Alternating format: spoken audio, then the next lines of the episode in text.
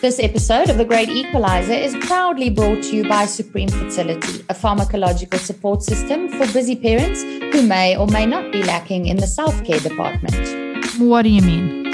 Well, are you burning the candle at both ends, Sam? Uh, guilty. Are you forgetting to eat regularly? Yes. Or are you choosing fast and convenient foods on a regular basis? Uh, uh, that's me. You got me. You got me. then you're probably lacking in the right vitamins, minerals, and other essential nutrients needed for optimum health and well being. Add the Supreme Fertility Wellness 5 in 1 multivitamin, mineral, amino acids, and antioxidant support supplement to your daily regime. Supreme Wellness is suitable for the whole family for maintenance of good health in adults and children above six years of age. Visit supremefertility.co.za or visit your nearest Van Heerden pharmacy to find out more.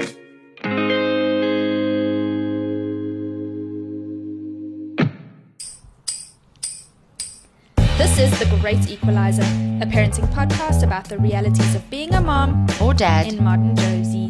We are your hosts, Sam, and Charlene. and we believe we're all rocking the same kind of crazy. So let's get real, let's get honest, and let's have a laugh about the ups and downs of our current upside down. Hashtag no judgies. This week on The Great Equalizer, Sam plays night nurse. Charlene is back in isolation. And we talk parenting and politics with journalist, news editor, and entrepreneur Verashni Pillay. Hello. Hello. We're back in isolation because it's a third wave and we all love it. Not so the much. The joys, the joys, the joys. Why? Yeah, What's I happening? mean, it, ugh, it's just um, the kids had some COVID cases at school, but I think most schools by now have actually had someone or more than just one someone um, test positive, and then they have to close the school down and isolate Fog just that class cetera, where yeah. the uh, where the outbreak happened. So it happened a couple of weeks back. It was just one child, um, and the parents didn't test positive. Um, but then now uh, one child tested positive, and then the mom tested positive, and then a couple of days later, the teacher that hosts that particular class, uh, facilitates that particular class, tested positive, and then two other kids as well. So basically, the kids didn't go back to school uh, from the public holiday. And we just stayed at home because we basically have to check for 10 days for any symptoms and then obviously not see anyone. So we did the same thing. And um, then they closed that particular class down for the rest of the term. Um, so those children and that teacher won't be returning to the school. So only the other classes that has had no cases um, returned after the deep cleaning. And they did check with the department if it was okay to reopen. And also now there's very few kids at school. Very few kids actually went back for the rest of this term. And I, I've sent my two just because, I mean, I know it's a risk and it essentially puts us at risk. So what we've decided to do is send the kids, um, but they just go to school and come back home and we see no one for the next like two weeks because we don't know if the children were exposed, they might not show any symptoms.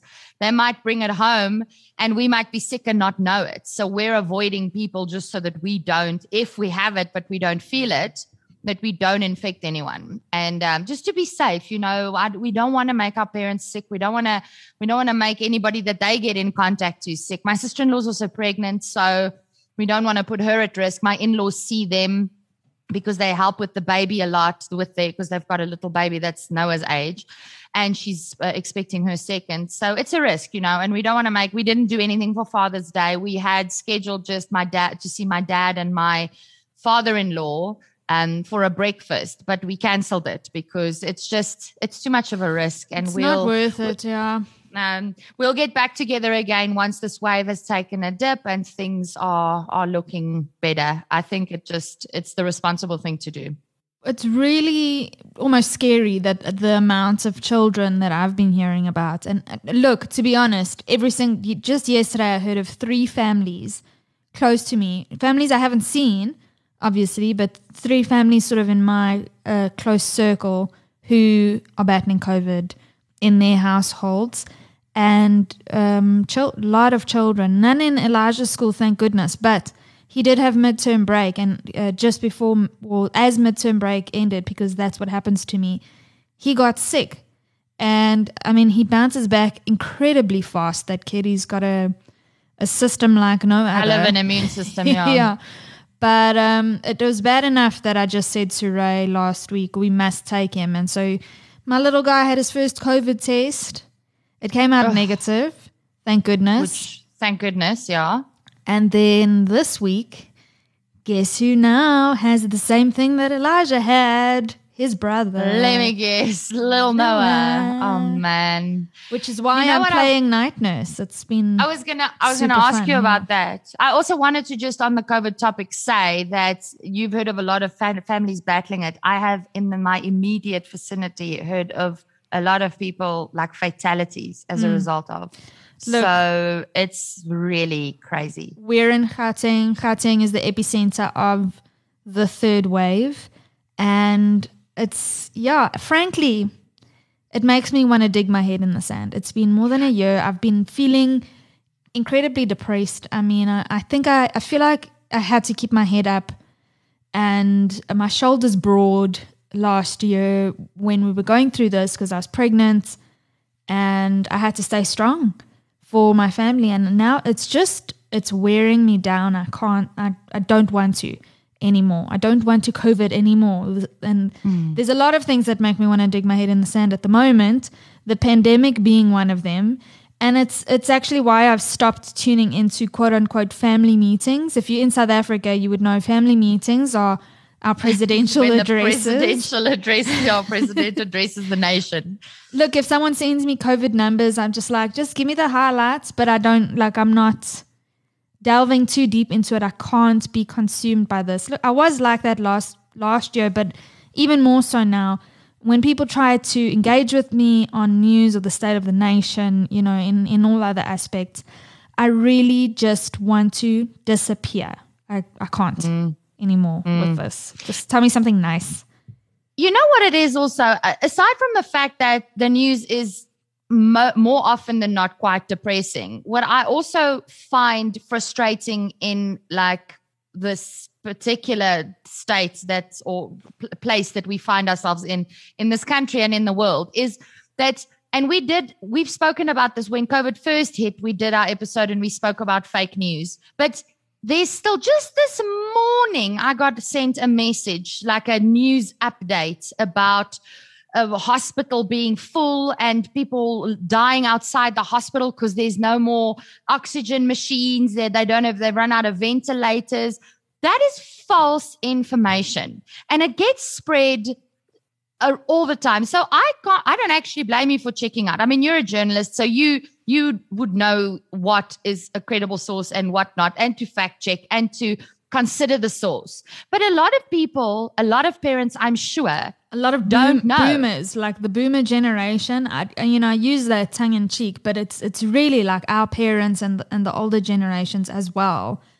That when I met, you can see, you can see, and I say it on my WhatsApp groups, family WhatsApp groups, and I might come across as a bit of a, you know, a bit of a know-it-all here, but when it says forwarded many times, that doesn't increase its veracity. That doesn't, you know, it doesn't make it any more true just because it's been forwarded multiple times. In fact, it's quite the opposite. Yes, because it's sensational and that's what it's being forwarded for the very reason. What makes me unhappy about that is a lot of parents are already anxious, depressed, worried, concerned, at their wits' end, depleted, mentally tapped out, like you are, like most of us are.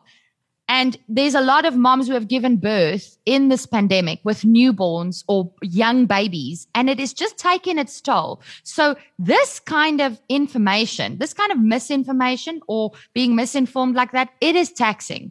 And the news, the news is important, but that's why people check out.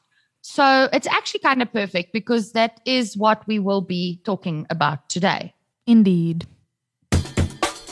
Please remember, what we say on this podcast can only be considered the gospel on planets Sam and Charlene, respectively, Our kids and husbands can be assholes and angels at the same time. and only we're allowed to say so. And lastly, by virtue of the fact that we are women and it comes naturally to us, we reserve the right to change our minds and or contradict ourselves whenever we so choose. And we don't want to hear a damn thing about it. Hashtag no judgies.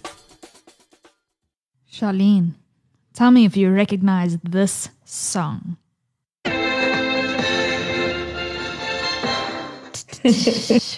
Does that take you back? Oh my goodness.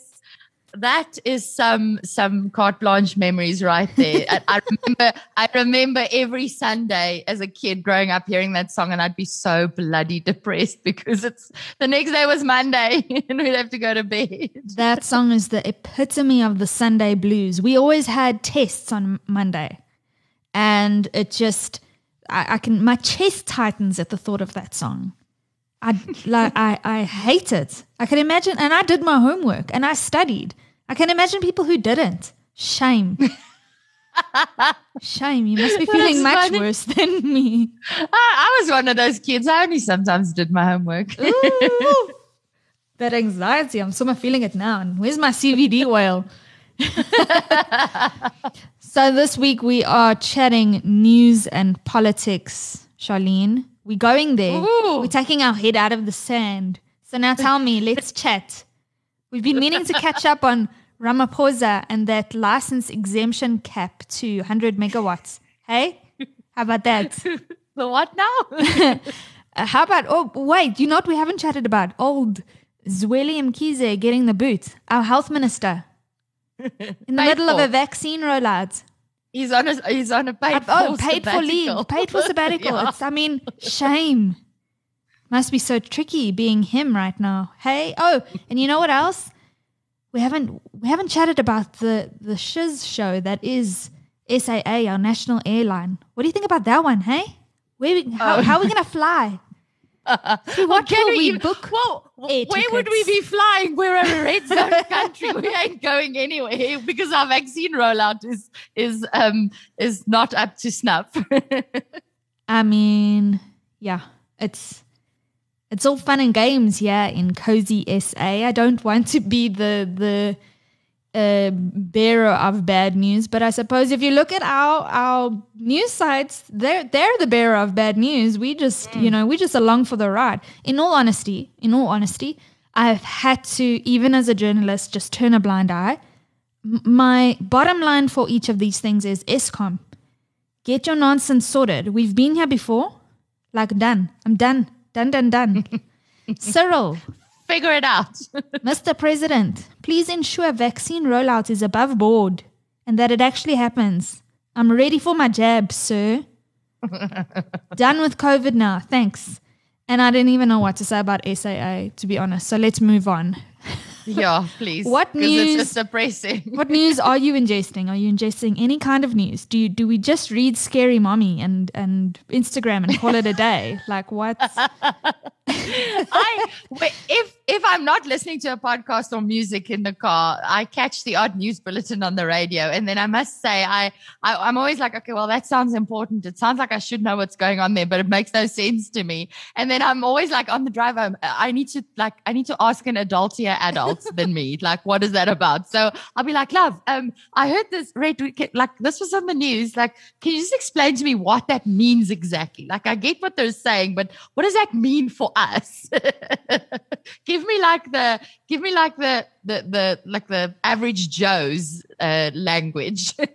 You know what news I was interested in, and now I'm really embarrassed to say that I shared it on TGE's Facebook platform, and I'm half inclined to go delete it because it's it's that embarrassing. The Tembisa 10. You were on top of that I- news, weren't you? That that I was know, something. I new. did. It was very it was it was very interesting and very newsworthy worthy. But in so let's in, just fill people in. What was that? That was So it was a mom who actually was pregnant with 10 babies. First, it was six, and then they couldn't see another two.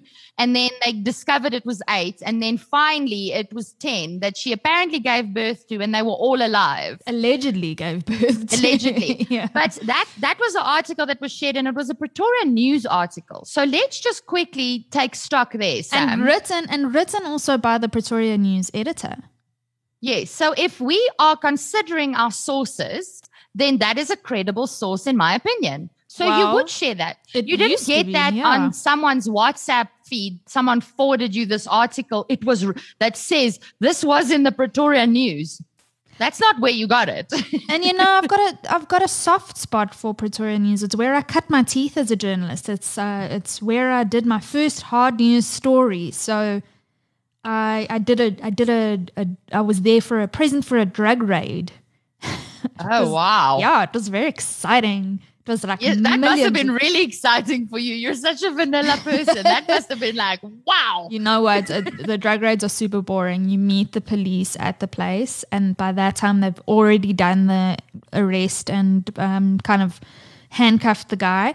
And they do their due diligence and, and find all the drugs and whatever. And um, And then you And can just interview them on site. probably maybe maybe like two hours later, you do a walkthrough of the facility. Maybe I don't know if it still happens this way. I mean, I've been out of that game for a while, but yeah, you you do a walkthrough the f- facility and then you chat to the p- policeman like how much are the drugs worth, uh, how many people were involved in the operation, and and all of that. That's the exciting part. But you, it's a hurry up and wait scenario. You kind of sit Okay. around with other journalists not for a like good two in hours. action, like No. you, you would imagine it on the TV. no, if only. So, yeah, I do. I've got a soft spot for the Praetorian News, but I mean, the editor, Piet Rampedi, comes with a whole lot of baggage now that I've, I've done my reading.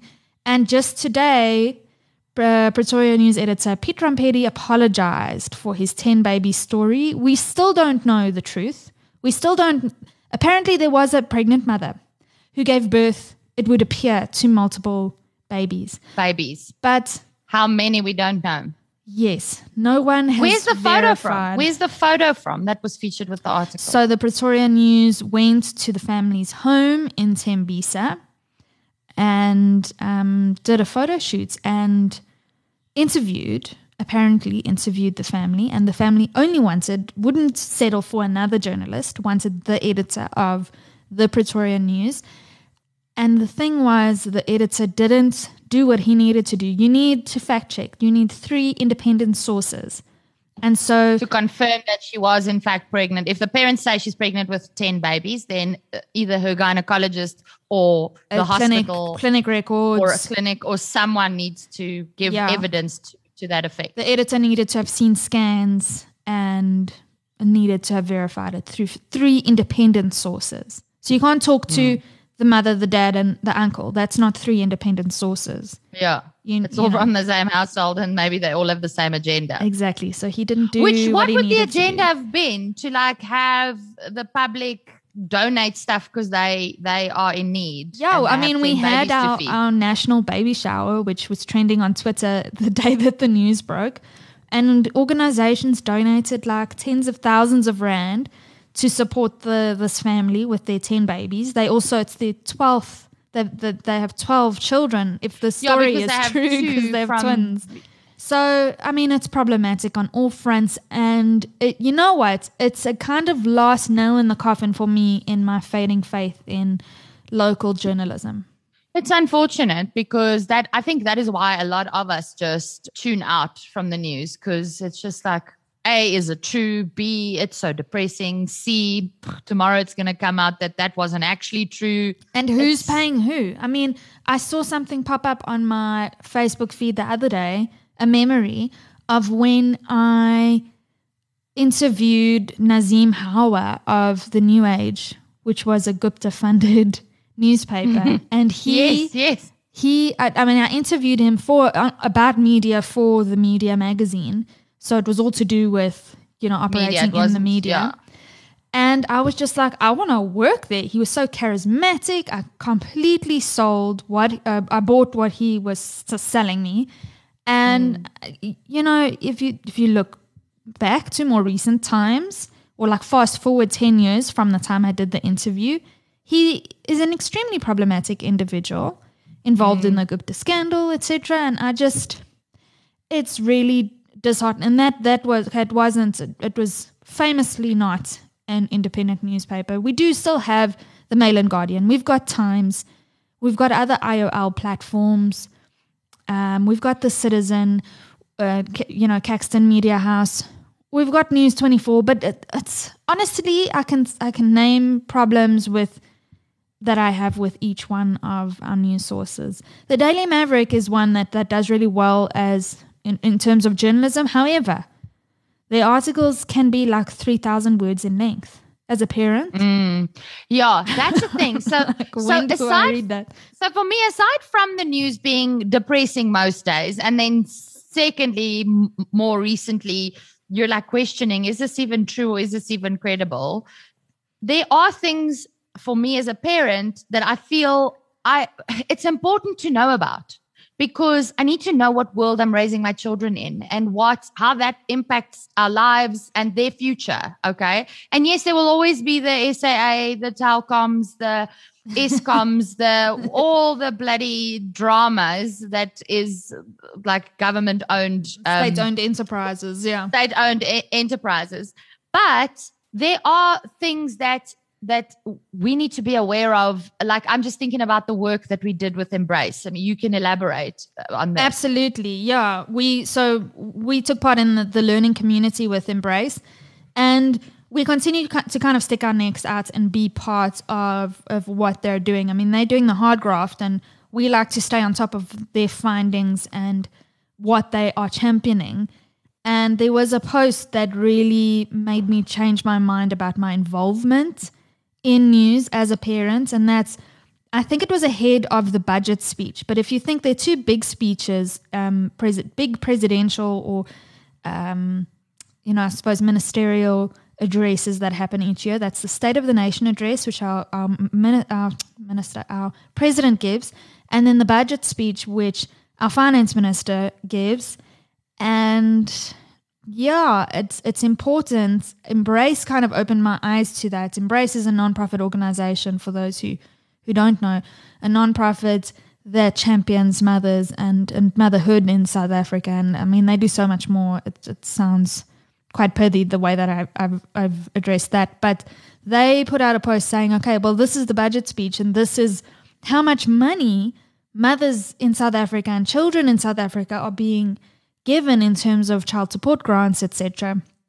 And after COVID, it was quite pathetic and disappointing what what was being given to moms and em- embrace and through its work kind of points that out and highlights that. And it allows me it opens my eyes so that I know because uh, if I'm a parent I need to be an advocate for my child. And if I want to be an advocate for my child I think I also need to be an advocate for all children in our country. And Yes, and those who are particularly less fortunate because we come from a place of privilege where a lot of mothers in this country, the majority of mothers in this country, don't. And I think that this is the type of news that I think more people should be made aware of. Yes. So Baga the the Tembisa 10, like let's actually look at where our tax money is going. You know, we put our heads in the sand with regard to to load shedding and SAA and, and whatnot, but we pay taxes. Like we I think we need to we need to be aware, you know, where all that money is going and to be fighting you know, for for what's happening and how, how the rollout is happening. And I know a lot of people kind of feel like they're sh- screaming into a gale force wind, but we need to stand together here on on being informed. I do have to say that I've, I've named several news sources, and there's one news source that I have become pretty loyal to just because, mostly because of the brevity of it, and that's explain.co.za, which is a new platform. I've introduced you to it, Charlene, and I, and I forward it to my friends all the time. Like, isn't this the kind of news you want, guys? It's not necessarily good things, guys. This is, you know, this is the great All stuff happening. Yeah. yes. It's any and everything. Actual events, hmm. yes. But the platform includes a wrap up of the news each week. So other people, other journalists, do the hard graft for me. They take all news that has been published in the week, they read all the newspapers and kind of scale through all of the, they scour every single platform, and they then condense that news into need to know nuggets of information of 200 words or less. So, whatever the big stories of the week are, they take it, condense it. A summarized version of what, the, like the highlights reel It's of the highlights the reel of the news, but it's it's simply on a need to know basis, and I think it's done very well in my opinion. And in parenthood, I've never found news more accessible than that. You- I get Mm, I an agree. alert each week via email. So if I'm sitting at my laptop, I can quickly scroll through it over email. But most of the time, I do scroll um, via the WhatsApp message that I get. You know, if I'm, I'm bu- busy putting the kids down or nursing Noah or, you know, doing something like that, I'm sitting and I can't exactly be engaged otherwise, but I've got my cell phone. Instead of scrolling on social media, I'll open each week, I'll open my, you know, explain message that I got on WhatsApp. And it's not even an app, it's it's a message that I get from WhatsApp. So WhatsApp message, yeah, yeah. I find it extremely accessible and brief. And that's what I Hmm. need. And I'm up to date with the news. And bear in mind, listeners, this is really not a sponsored post or anything. But I have found this as someone who's worked in the news, um, but at the same time, just I don't have the headspace or the bandwidth to go out and inform myself, you know, and read read up. Like I inform myself. I do still inform myself. I do I do so via explain. There are some longer deep dive pieces and videos and a podcast that you can listen to, but it's the the wrap up, the short need to know snippets. That's what I'm here for. And they do, they do in, um, if you go onto their website, uh, they do hyperlink to, if they refer to another article, say, for example, from the Mail and Guardian or whatever, they do hyperlink to those, to those, the relevant pieces if you want to read a more in-depth version of the story. Um, but yeah, for what I need it for, I find it very useful and accessible. So, who is behind this platform? Is uh, that's the reason, another reason why I'm actually so invested in this product. The founder of Explain.co.za joins us on the show today. Our guest today, I'm proud to say, is a personal hero of mine and someone whose career I followed closely from her early days at none other than the Mail and Guardian. Verashni Pillay is a journalist, a leader in the news space, an early adopter of digital journalism, and an advocate for anti racism and gender equality. She is also a mom, and she's here to guide us in today's discussion on parenting and politics. Welcome, Verashni. Thanks, guys. Thanks for having me on the show. Ah, we are so I'm so excited. I'm so excited, and when I get excited, excited, Charlene gets excited, and so we're all around all And- excited. I must say, I'm so, so intimidated by your career. Oh my No. God. you are a powerhouse lady, but as we say, you are also a mom, and we want to know who calls you mom. Oh, good question. Um, my daughter, who is now 20 months, uh, should call me mom or mama. But the other day, um, a guard, a security guard, asked me my name as I was driving into a complex. And I said, Verashni. And she looked at me in shock because she's been learning, What's your name?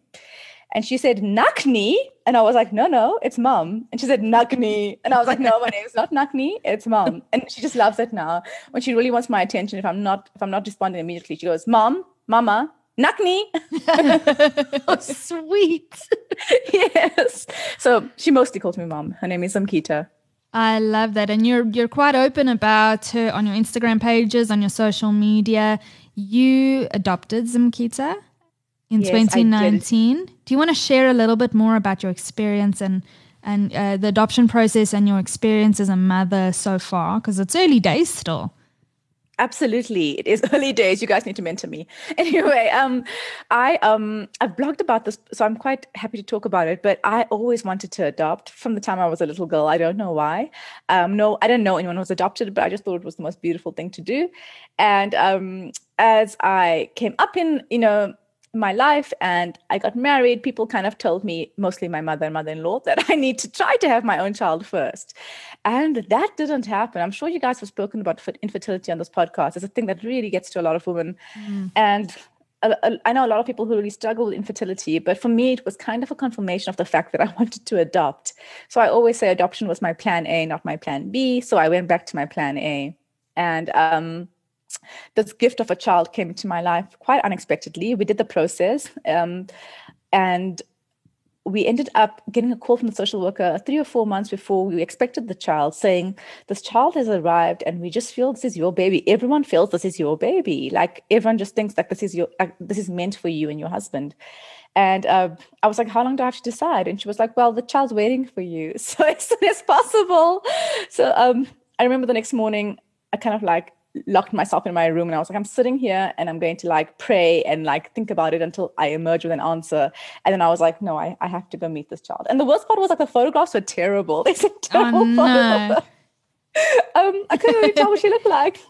But then um, we flew down to East London and I have it on video. My sister came with me, and my husband and I are waiting nervously in this beautiful garden outside the um, home.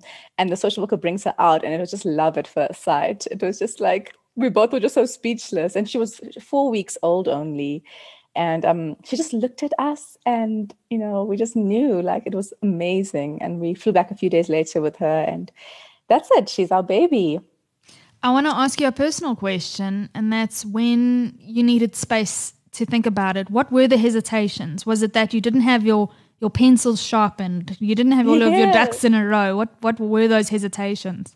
So with every child, um, there are like a set of circumstances, and um, when people adopt, the, the, craziest thing happens. They give you a, a, a a, a spread like a list of, of things that you need to tick and on it are uh, i think like over a dozen conditions now she didn't have any conditions but there were certain aspects of um of her circumstance that i needed to process so what's insane is that when if you know when you guys fell pregnant, you couldn't choose the gender or the hair color or like not that you can choose hair color but i'm just saying you can choose gender you can choose race.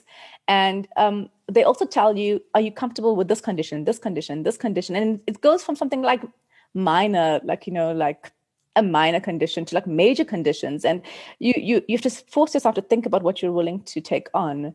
Um, Zimkita, and, and a lot of times you don't know. You don't know what's going to happen. It's, it's just like with the biological child. You don't know if they're going to have learning difficulties. You don't know if they're going to have disabilities. So a lot of the time it is a step of faith because when they're that young, you don't know. Anyway, Zimkita turns out to be like the healthiest person I know. Like she like never gets sick. But um, part of it was going and trying to know what are you prepared for? What are you happy to take on? And sort of yeah. putting, going through those thought processes because I think as yeah. biological parents, you have – nine plus months to actually think yes, about these things. Exactly. yeah, yeah. Um, and I'd had a long time to prepare, but I had expected it to come a few months later. So the nursery wasn't ready at all. My work life wasn't ready at all. I had to abruptly take maternity leave. So yeah, um, that was those were kinds of things I had to process. I suppose you're also you're you're agreeing or deciding what you you're prepared to take on, but you don't really know if you're capable of taking on these things because you've never experienced them.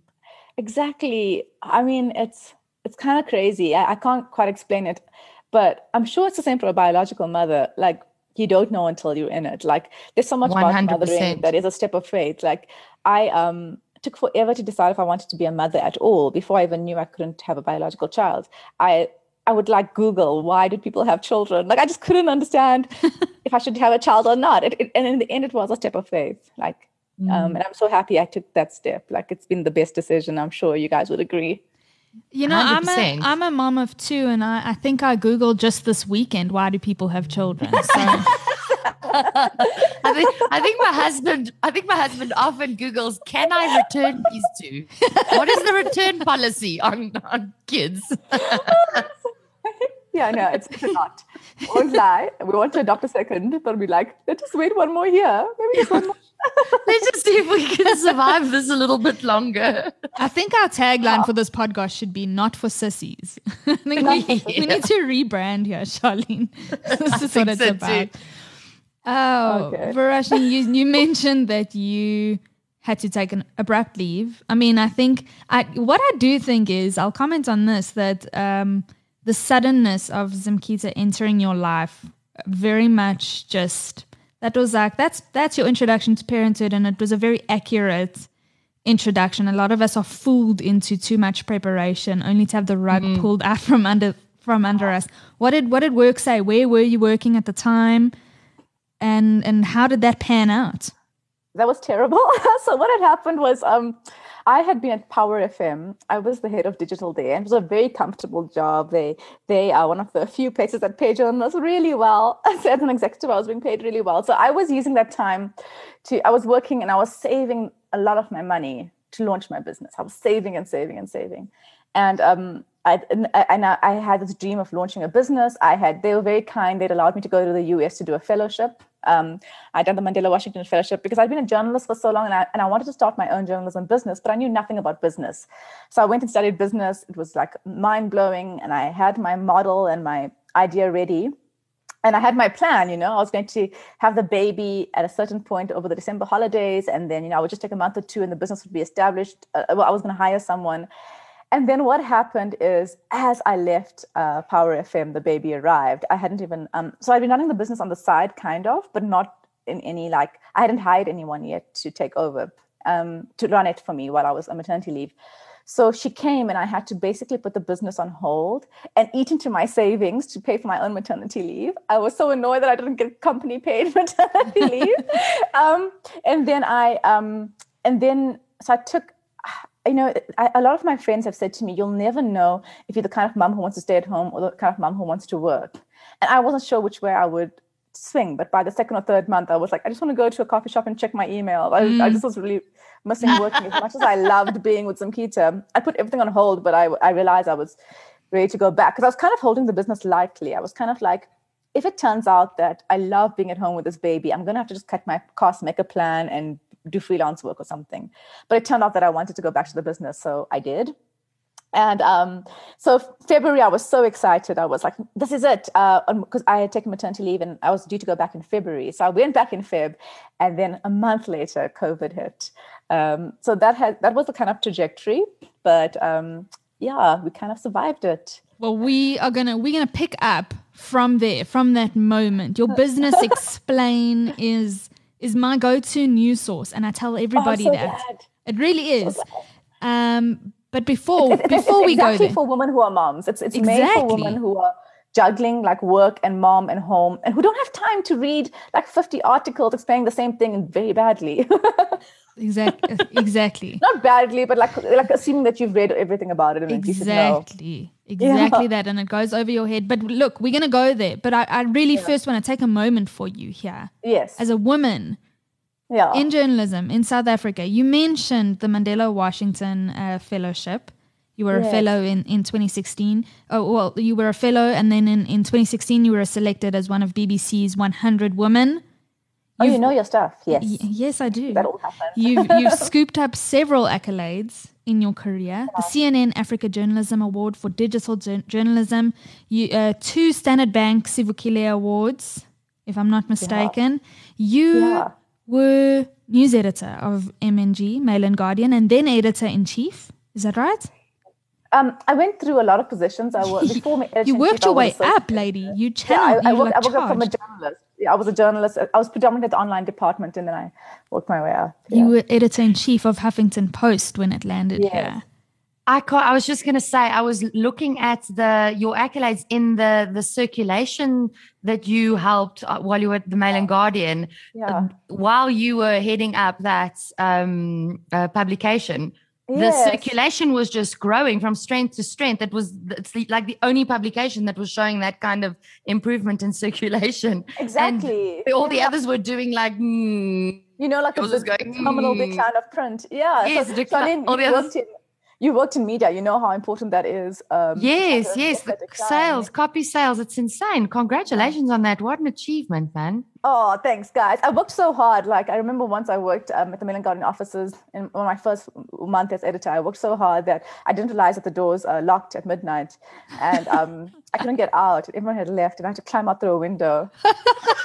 funny, because um, there was so much to do, and I'm really glad they were on the first floor because now the Mail and Guardian has moved to like the eighth floor. I don't know what I would have done. I love that you're that you're saying thanks. I worked really hard. That's important for Yeah. women because Yeah. I think a lot of people would poo-poo it. Oh, it's nothing. Oh, it's just I, I had a good team behind me. No, you worked hard and you are continuing to work hard. And Mm. look, I don't want to get into it, but your your career has had its moments of um, controversy, and you've landed on your feet.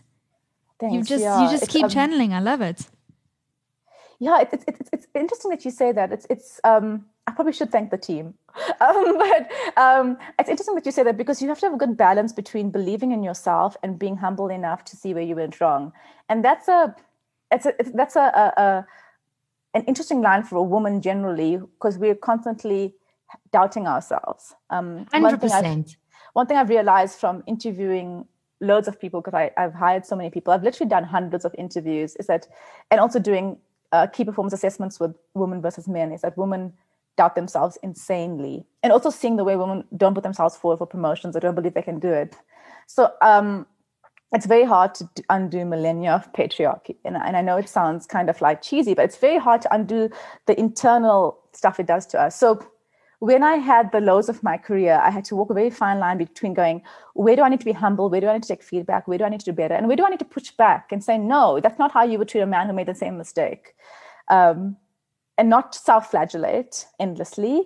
And also push back and say, you know, I made a mistake, but it wasn't everything. It doesn't define me, um, especially because of the voices that speak out against women generally are very loud and and they and they coded. They use they don't say you messed up because you you're not white or you're not a man or you're not old. They use coded language but you need to um, also at the same time learn to take criticism. So yeah.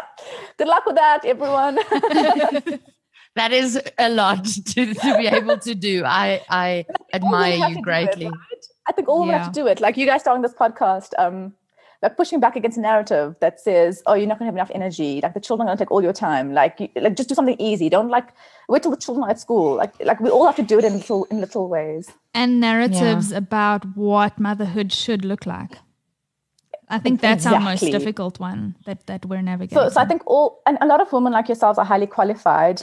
Um, but when you let's say one day you decide to go back into the corporate space, you, you're gonna you're gonna have to like push back against certain things where you know there's gonna be young guns that try to might try to undermine you to say no i know what i'm doing actually i think a lot of women at different stages in their life are made to doubt themselves in every which way when they're young they're too young they're too old they're too this they're too that yeah Mm. Well, as I say, you you're such a, a shining example for women looking to navigate media and and the space. You know, of, of it's a man's world. It really is a man's world, and especially in in media and news media. But Especially here you are. news, yeah. Here you are with explain and verationality. You did uh, mention it, but I want you to to kind of uh, go back to when you thought about it, why you thought about it, and and what made you take the leap to get started. While so you moved from Huffington Post to Power FM. Power, yeah You resigned from Huff and then moved to Power. And while you were at Power, you started this side hustle with a vision Yes. of starting your own media business. Um, along and I, and I'm thinking like really taking the the digital leap here for and and taking uh, in mind like really you're really attuned to the way that people are starting to consume news or are already consuming news. I really think you are. None of us have time, and I don't know whether it's because we're mothers or whether this is the way the world is going. People are picking up news um, from social media. They're not really Yeah. well. A, a lot of I, I can't make a generalization, but a lot of people are not re- picking up a newspaper or reading, and they don't have time to read all that the Daily, Daily Maverick puts out. As amazing as what the, as what they are, and our news Yeah. sources are, like so much it's like three thousand words, and I don't have time for that. Okay, I'm speaking a lot. Absolutely. no it's, it's so everything you're saying is, is the answer I want I want you to to st- take us to the very beginning of where that that seed was planted Idea, for yeah. you. Yeah. All right. So I um I love news, but I was kind of like an anomaly amongst my friends, you know, who love news. Like when I was a kid, when I was a teenager, my friends used to mock me because I used to come home and watch Parliament live sometimes. I don't know why I did that. I'm so strange, but I loved news so much. When I was 10 years old and our first elections happened, I was like out there being like, South Africa's a democracy. Um, and, but increasingly, um, my, my, my brain was wired to kind of like enjoy news. But I realized that so many of my very smart friends, especially women, did not follow the news. And they were incredibly smart people and they cared about the world they lived in.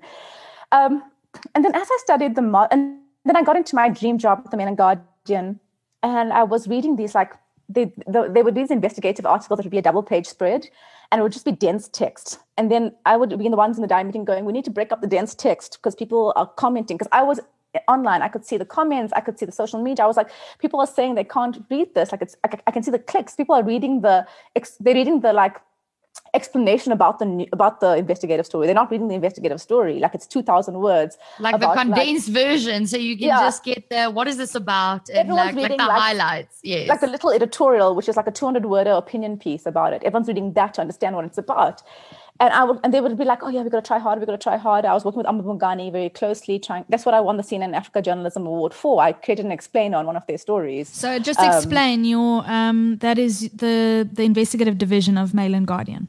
Yeah, it was the investigative division of Mail and Guardian. It then spun off, and it's now independent, and it's headed up headed up by like the best investigative journalists in the country, if not the continent, Sam Sam um, Sam Sole and Stefaans Brümmer.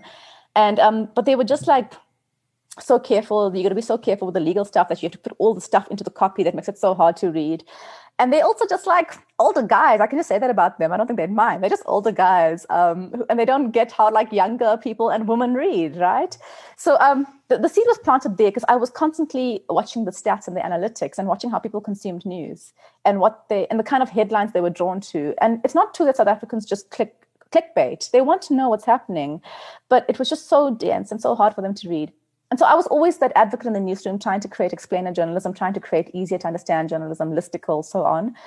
Um, and then as I became aware of the model of journalism and the worldwide stats, so when I got chosen as one of the BBC top 100 women, um, it was all about the theme for that year was the lack of women in news. And I was in a panel, and, and they had done a whole bunch of research across the world about the lack of women's sources in news, but also the lack of how news is made for women.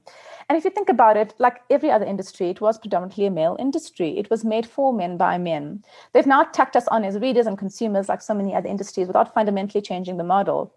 Not that women can't read long pieces of copy, but um, I'm not sure even men want to read long pieces of copy these days. That's not digestible. It was just made for a very certain era, a very certain person. And I feel like it didn't serve current audiences. I think also so, when life was, sorry to interrupt you, in my yeah. mind, life is much more fast paced yeah. these days. Like yeah. very few people have the time to sit down and just read through this lengthy article.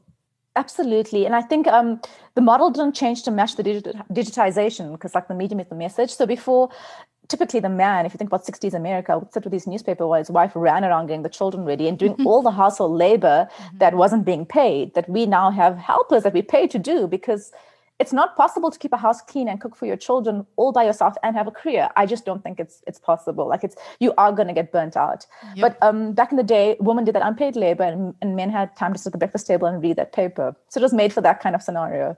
And now that has changed, thankfully.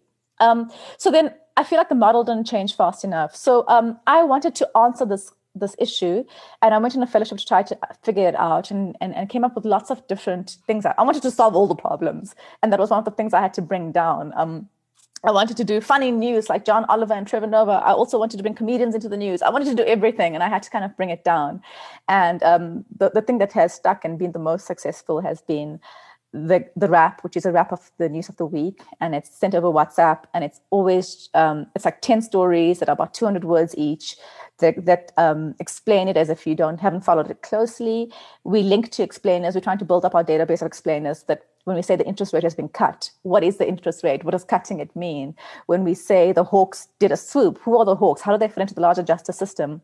But to do all that in a conversational way so you don't feel like you're at school and to insert some jokes. and then also the medium being very important, we send it out over WhatsApp and also as an audio note so you can listen to it while you know you don't have time to read it. So that's the the main flagship product of what we do, and we're looking to expand into other areas. And yeah, it's been really exciting and fulfilling, and it's been slow growth, but it's exactly women like you that I am interested in serving. A lot of like experts in news in South Africa have told me that I'm on the wrong track because um, they said that news audiences in South Africa are very sophisticated. They love talking about politics. And that's true. A certain kind of South African loves talking about politics and knows the inner workings of the ANC better than I could as a journalist, you know. But if you look at the stats of who those people are, if you look at the digital stats of who's clicking on the News 24s and the big websites, as far as I can tell, they're a third of the audience of South Africans who are online. That means two thirds of South Africans who are online are just casually getting their news, which they don't fully understand on, on Facebook or Twitter. So um, so it's been slow growth because I'm, I'm, needing to attract people who don't actually watch read the news full stop um, me people like me. That's, yeah exactly. that's who you're looking to attract. Yes 100% and typically people who start news websites will go after that same core audience who love news.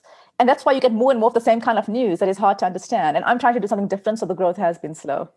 There, so I, I'd, I'd like to affirm you by putting my own ass on the line here. Really, and that's I, I, was trying to think what happened. Something happened in the news with um, the electricity and the tariffs, and uh, um, there was a big announcement on Friday that yes, they were yes. raising the number of watts that an independent producer could produce. I mean, it was completely produce, confusing, yes. and everyone was like, "Yeah!" Verashni, I worked at Engineering News. I wrote extensively about Eskom. I looked at their results. I like worked in that. Wow. I I can't tell you what that meant. I had to like, I'm like, that's important. My brain is hurting. I need yes, to sit down yes. and and because I'm I'm in amongst weaning and childcare and worried about school pickup. Yes. I heard it on the news, on the radio, on the way to school pickup, and, and I was like, you on radio news with like no context. Yes, exactly. and I was like, okay, I must remember to ask my husband about that because it makes no bloody sense to me. They're telling you it's and, really good news for the country, right? Like that's what they're telling you. Just say it so I can understand, and that's what I would yeah. do as a reporter, especially in yes, I was writing for for businessmen and and you know yeah. just a trade to trade publication what where yeah, I used to work. advanced audience yeah. But um or business to business was a trade publication. But yes. I still would sit with these businessmen and these CEOs and be like tell me like you're telling your 4 year old because I don't exactly. get it. I need to understand. and I'm not a stupid woman I'm no, not a stupid exactly. woman so I really they must have thought, oh, look at this woman. She's so foolish. She has nothing. I believe you're onto something. And whoever I speak to, um, fellow moms and my friends who go, I can't, I'm so over. Yeah. I mean, last yeah. year, I'm so over COVID news. I'm so over Eskom woes. I can't, I just want to yeah. stick my head in the sand. I send them, I just forward from my WhatsApp.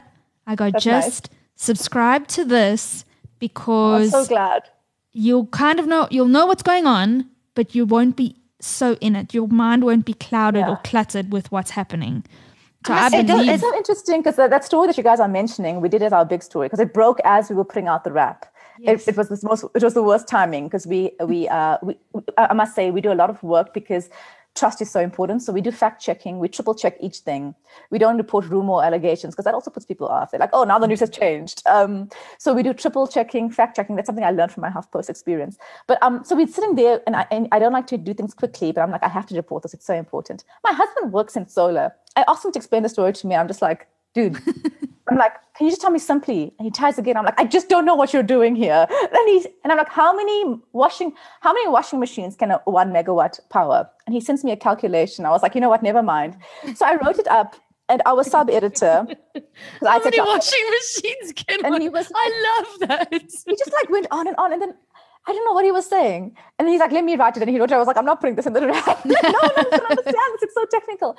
Then our sub editor, who is a working woman, I said, look, I'm going to change the story. She was like, please just write it so I understand it because I have no idea what everyone's talking about with the. And I wrote it and I sent it to Ferial Haffajee, who is our um, is our like our mentor. She said because she understands the story, she was like perfect. And Tash, who was our sub editor, said, "Oh, thank God, I finally understand it." So um, see. So that story for me was a prime example. So what I did is I did five points. Is this is what it means in simple terms. This is how it's going to change things. Um, and for me, that's that's the heart of what we do. I must say also reading your news doesn't make me feel like I want to jump off a bridge and not live anymore. Yeah, like I mean, because so the news can be really depressing. Let's be honest. But And I, But I used to think it's a South African thing, but it's an international thing. It's no, like- man, like news everywhere terrible. is depressing. but the thing is that that information needs to be reported to the world. You need to know what's happening in the world, Yeah. and especially when you're.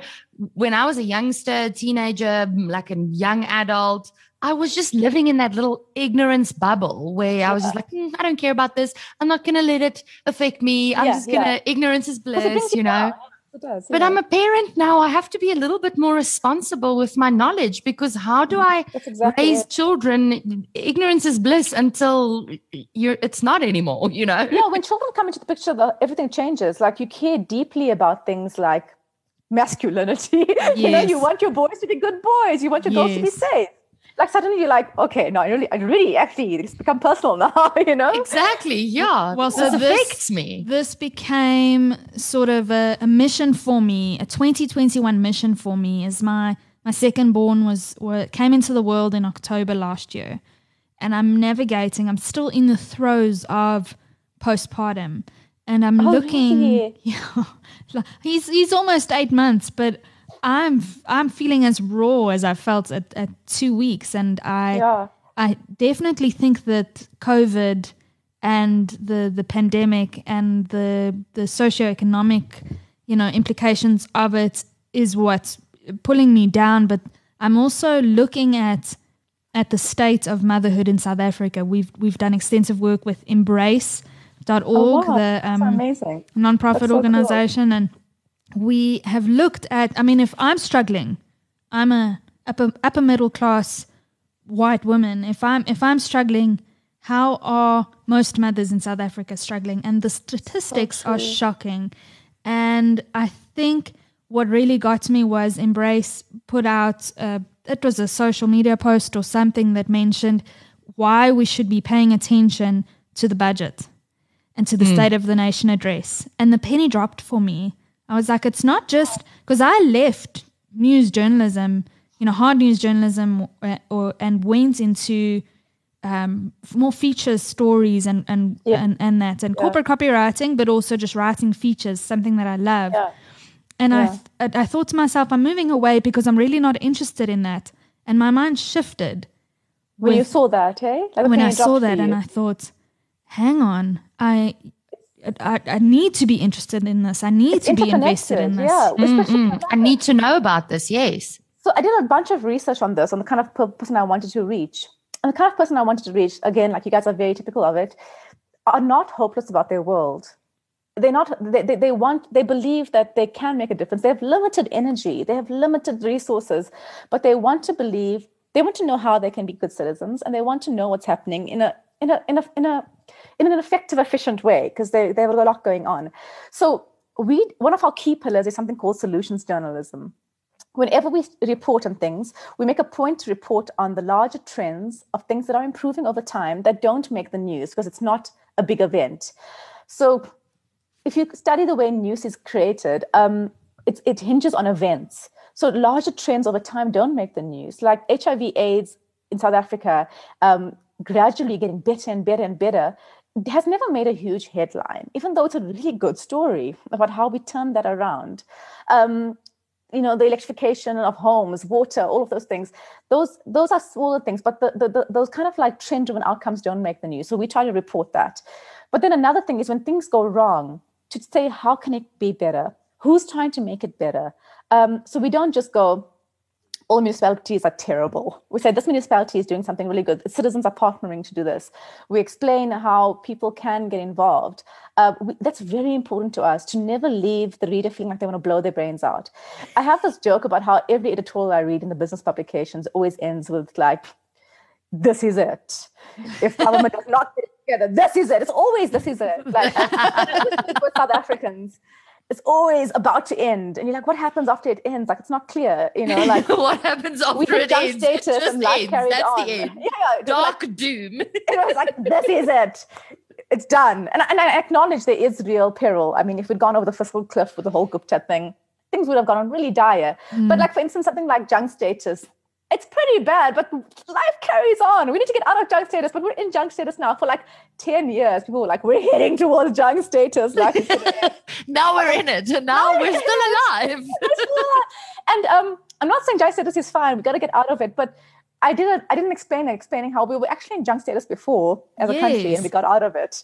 And we got into like triple A status. Um, and how we did that and how we can do it again. And we actually this last week we've done a lot of the things we need to do like offloading saa electricity news to try to get there. But just um, to get back to the idea of negativity i once was on a panel with this very um, well-known investigative journalist from germany. And you would think germany would be the opposite of us wouldn't be hysterical wouldn't think the world's ending all the time has much stronger um, economy than ours.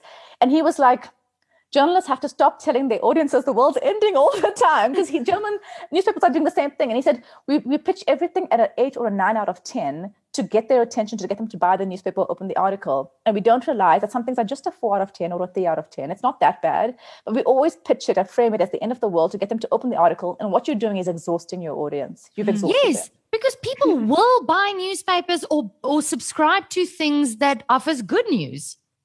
I when it so. seems like there's 100% people need hope. I believe yeah. in my heart of hearts and i i i feel that way. And i believe i cannot be the only person that feels that way. No and, and there is hope. That's the worst part. It isn't i mean the fact that you guys are working with this organization to help moms there's so many people like you doing this kind of thing. There's so much hope in our country so many things that are going right. Not just like oh people like us doing small things in our communities. There's like things on a macro level in business. I mean, I just read a story about this, uh, this mining company in Barberton who was so depressed by in a, um, by like unemployment and they couldn't offer enough jobs. So they started a blueberry farm. They were just like, you know what? We're starting a farm. We need to offer more jobs. And like, there's so many things that are going right in our country, in our world, but because the journalism model is built on bad news cells, we don't hear about it enough. And there is hope out there, and we do need it as consumers. 100%. I think people need to see that light at the end of the tunnel, however yeah. small it may be. However small, I often call, I often talk about the slivers of, of, of hope. I often talk about the, the light here and the light there because people need to see that light. Yeah. And people 100%. are drawn to stories about other people. I would 100% yeah. read the story about the blueberry farm I mean, over yeah. and above a, a large mining company's, you know, annual results.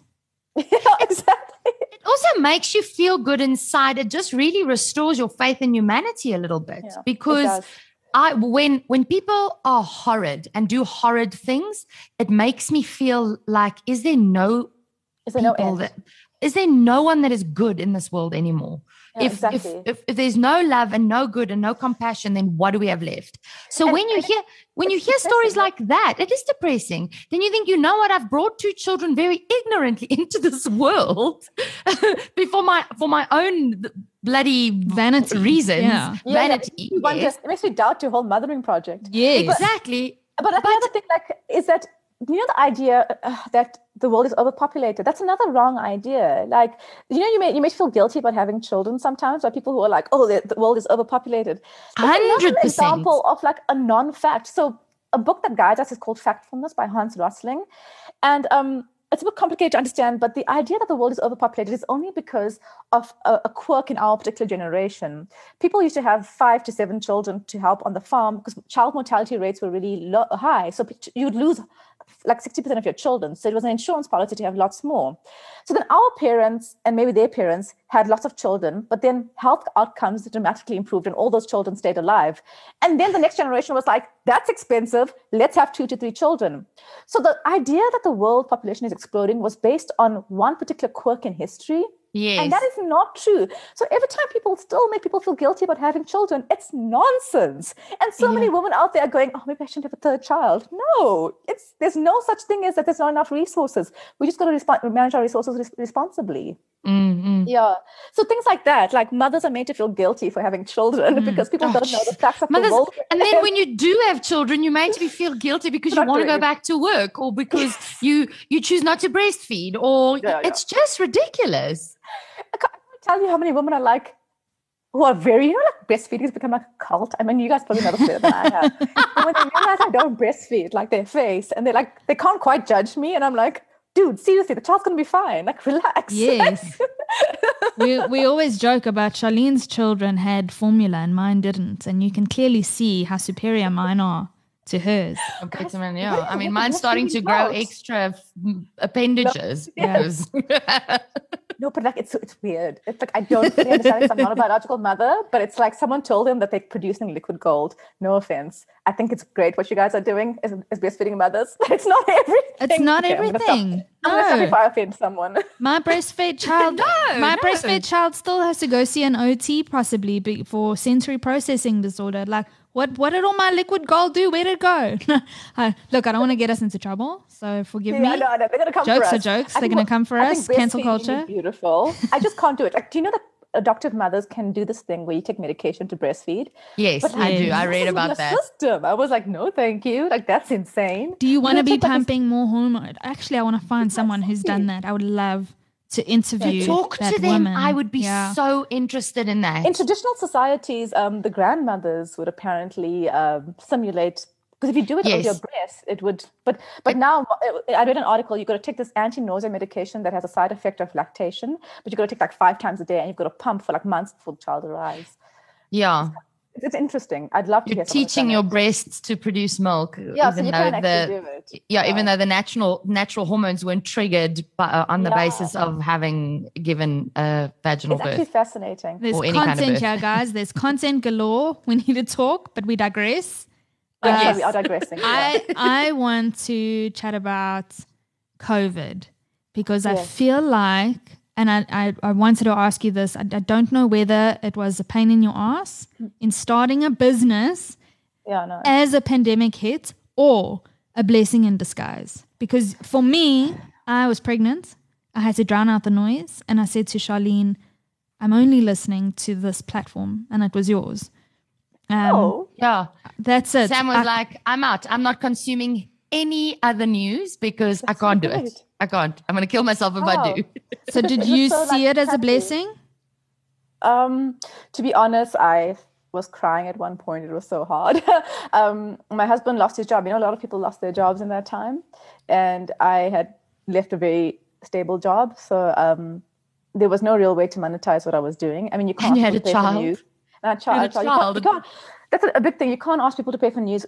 Given what I want to do, I want to reach people who don't read the news. I, I, I'm, I'm going to probably launch a donation model at some point and ask people who love the news to donate. But I never want to put it behind a paywall. That's the problem. You know, people aren't getting proper news because everything's behind a paywall these days. So I won't lie. Launching during a pandemic was really hard. I had to really dig deep. But I think coming out of it means that you can get through anything. So when the business slows down, at one point, um, all my because uh, we have a, a- parallel business where we do um, marketing for companies. Like we run a, a small boutique digital agency to subsidize the journalism. That's kind of the business model. And at one point, like all my contracts suddenly dried up because I think COVID hit organizations late. So 2020, people kind of hung on. At the beginning of 2021, people started started cutting their costs. And um, I had to let go of a lot of my staff and rebuild the team. And that was really hard at the beginning of this year. But because I'd come through the pandemic, I had a bit more resilience built in. So it was very hard. Um, it was very hard to think about how to make money, how to sustain the business. I'd won a small grant, but it, it forced me to really do it. You know, you had to like sink or swim. I want to answer a question for our listeners on behalf of our listeners. So, for the moms listening who have their heads stuck firmly in the sand, because it's a lot, there's a lot going on. Um, our politics is is not nice to hear about. Sure, there are good stories, but there's so much corruption. We live in a very anxious state with a lot of crime. COVID is still a reality. We're in the third wave. A lot of then- people's jobs have been impacted. And then, sorry to interrupt, just this morning, I was reading a lot of negative commentary on um, the vaccine rollout. People are Ah, so negative. exactly. Our government this, Yes. our government that. No, no, no, no, no. It's very negative. And as Yeah. a as a mom, a new mom twice over now, I feel very despondent. My UIF hasn't paid out. That is, and we had to lay off um, our our uh, helper at home and her uh, to get her, you know, UIF paid out. Just as just from a citizen's point of view, it's. I think people are very despondent, and and we serve mothers here, and mothers. I, I don't think mothers are held in our society. And were we to pay attention, I see with with the likes of Embrace and organizations like them, they're trying so hard to to serve mothers, but it doesn't feel like it's landing on the right ears. People are despondent, and it just stands to reason why mothers feel disempowered and why we're all sticking our heads in the sand. So why? Why should mothers be paying attention to the news? That's a really good question. And I think it comes back to what Charlene said earlier. It's like having a child changes everything. And and we need to increase our stake in the public sphere as mothers. For so long, mothers have been limited to the private sphere. Um, they don't have a say in public decisions. That has been the norm for our world for generations. We're the first or second generation that are different, where mothers are able to have a, a say in the public sphere. And that is crucial because before that, people who were not mothers were making decisions on our world. The people who were not mothers were making decisions about how elections were run, about how workplaces should look, about how work hours should look, about The how education, our children's education. education. people who are not mothers. And if you think about that, we are in an exciting time. It doesn't seem exciting. It seems like a lot of pressure, but um, we're in an exciting time where our voice counts. Our grandmothers' voices didn't count. Our great grandmothers' voices couldn't even. Our great grandmothers couldn't even vote. I mean, if you think about that, that's that's frightening. So, not to put pressure on us to see this potential, to see this opportunity for us to change the status quo in small ways. You don't have to fix the whole world starting a podcast like you guys have done, partnering with Embrace, is an incredible thing to do. But to do these kind of things, you need to know what's happening in your world. You kind of need to know the basics. I'm not saying you should take out a subscription to like Business Day and read it every day. As a mother, you probably don't have time for that. Find a product that you value, you know, whether it's mine, whether it's another one, that can just give you the basics of what you need. Find an area that you're interested in. Maybe you're interested in like I am personally interested in the idea of independent independent candidates standing for election. I want to support people outside of the main political parties because I think they'll be more accountable. Um, find an area that you're interested in. Maybe it's schools, education, um, transformation in schools, and just put out an alert on Google for those stories only and just read those stories. That's your area of interest. But don't ever feel silenced. I think mothers, I think this idea of this negativity in the world is another way of silencing you and just refuse to be silenced, um, refuse to be sidelined. Um, you know, make yourself visible in the public sphere. Mm. Refuse to be sidelined. I really like that. Yeah. What is next for you, Verashni? And what is next for Explain? Okay, wow. Um, so we are relaunching our website. It's taken a long time to get there, and at the same time, we'll we'll launch our donor program because um, running two businesses with one subsidizing the other is exhausting. um, so uh, we're going to we need to um, launch the donor program, and and I want to get explain out there to more people. So you know to market it better and um, to just keep on going. I've realized that running a business is a marathon. I'm, I was used to quick uh, wins in my career, as you guys listed e- earlier. Like I, I, I was at a stage in my career once. It sounds so vain, but if a year had gone by and I hadn't won an, won an award, I'd be like, "What am I doing?" And now I really need to realize that it's like a long game. There aren't accolades. There aren't like Yay, it's a very small, slow wins. Like just sustaining the business and making a profit is a win. So um, being able to hire one more person is a win. Um, so just to keep going and to keep growing the business and to hopefully um, start reaching more amazing women like yourselves and serving them and, and, and serve and meeting their needs so that they can be empowered, engaged citizens of this world. My dog is the worst. Your your dogs agree. They're, they're Hashtag motherhood. My hashtag running after him. work from home. I, I honestly can't thank you enough for carving out time and letting us lend your brain for this episode of The Great Equalizer. It's uh, not the last from us that you'll hear. So I hope you're not sick of our story because we're coming after you for more. Awesome, guys. Um, thank you so much. I'm so excited for the work you're doing. I think this kind of conversation, this kind of community you're building is so invaluable and it really um it really resonates with what I'm trying to do. Thank you. oh, thanks for saying that. We needed it. We needed it. Rashni, No, it's amazing. thanks for joining us on, on The Great Equalizer. Take care, guys. This episode of The Great Equalizer is sponsored in part by Box My Memories. Customized, handcrafted memory boxes for treasured keepsakes, allowing you to relive your most precious memories. Visit www.boxmymemories.co.za for more info.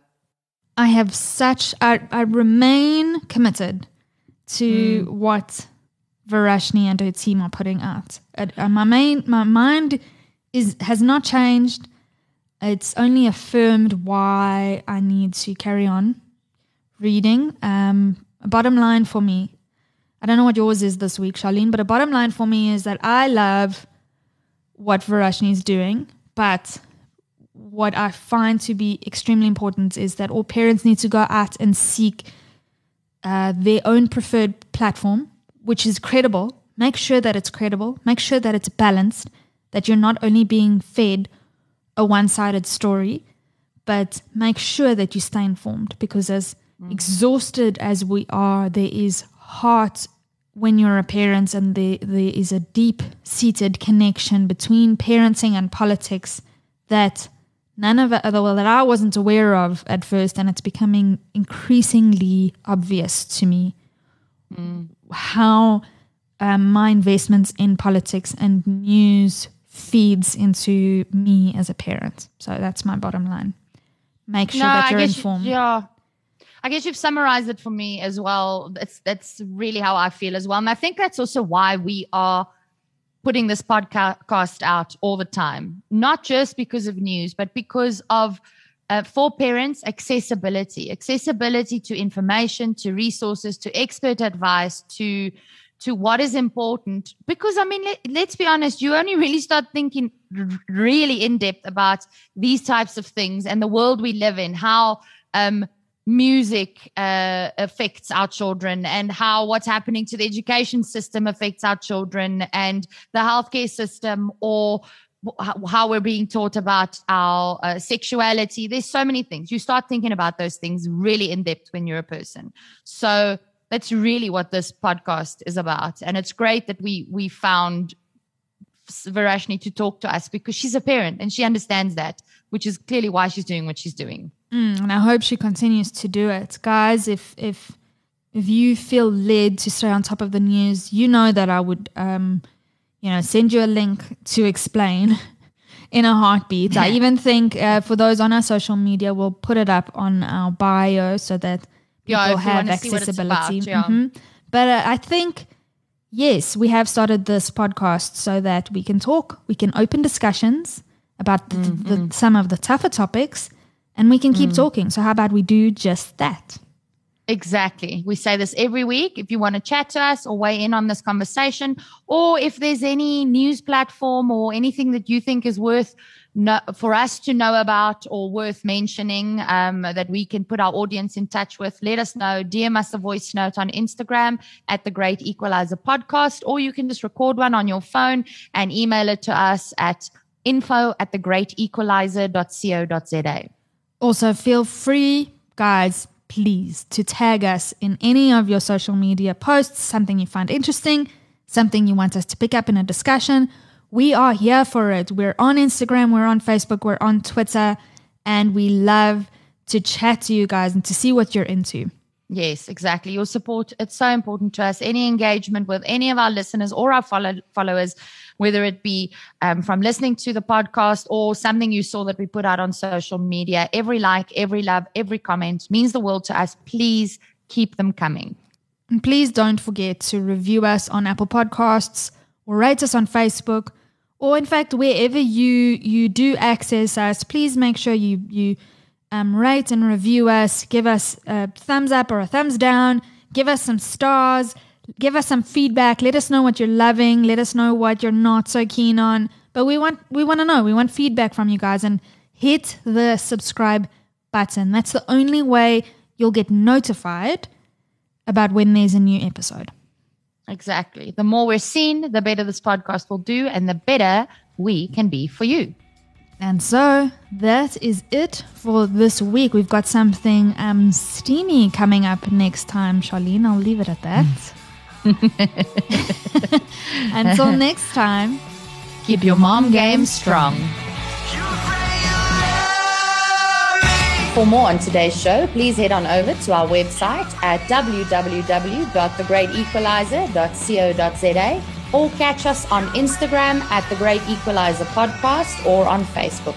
If you want something a little more personal, email us at info at The Great Equalizer.co.za and we'll get back to you.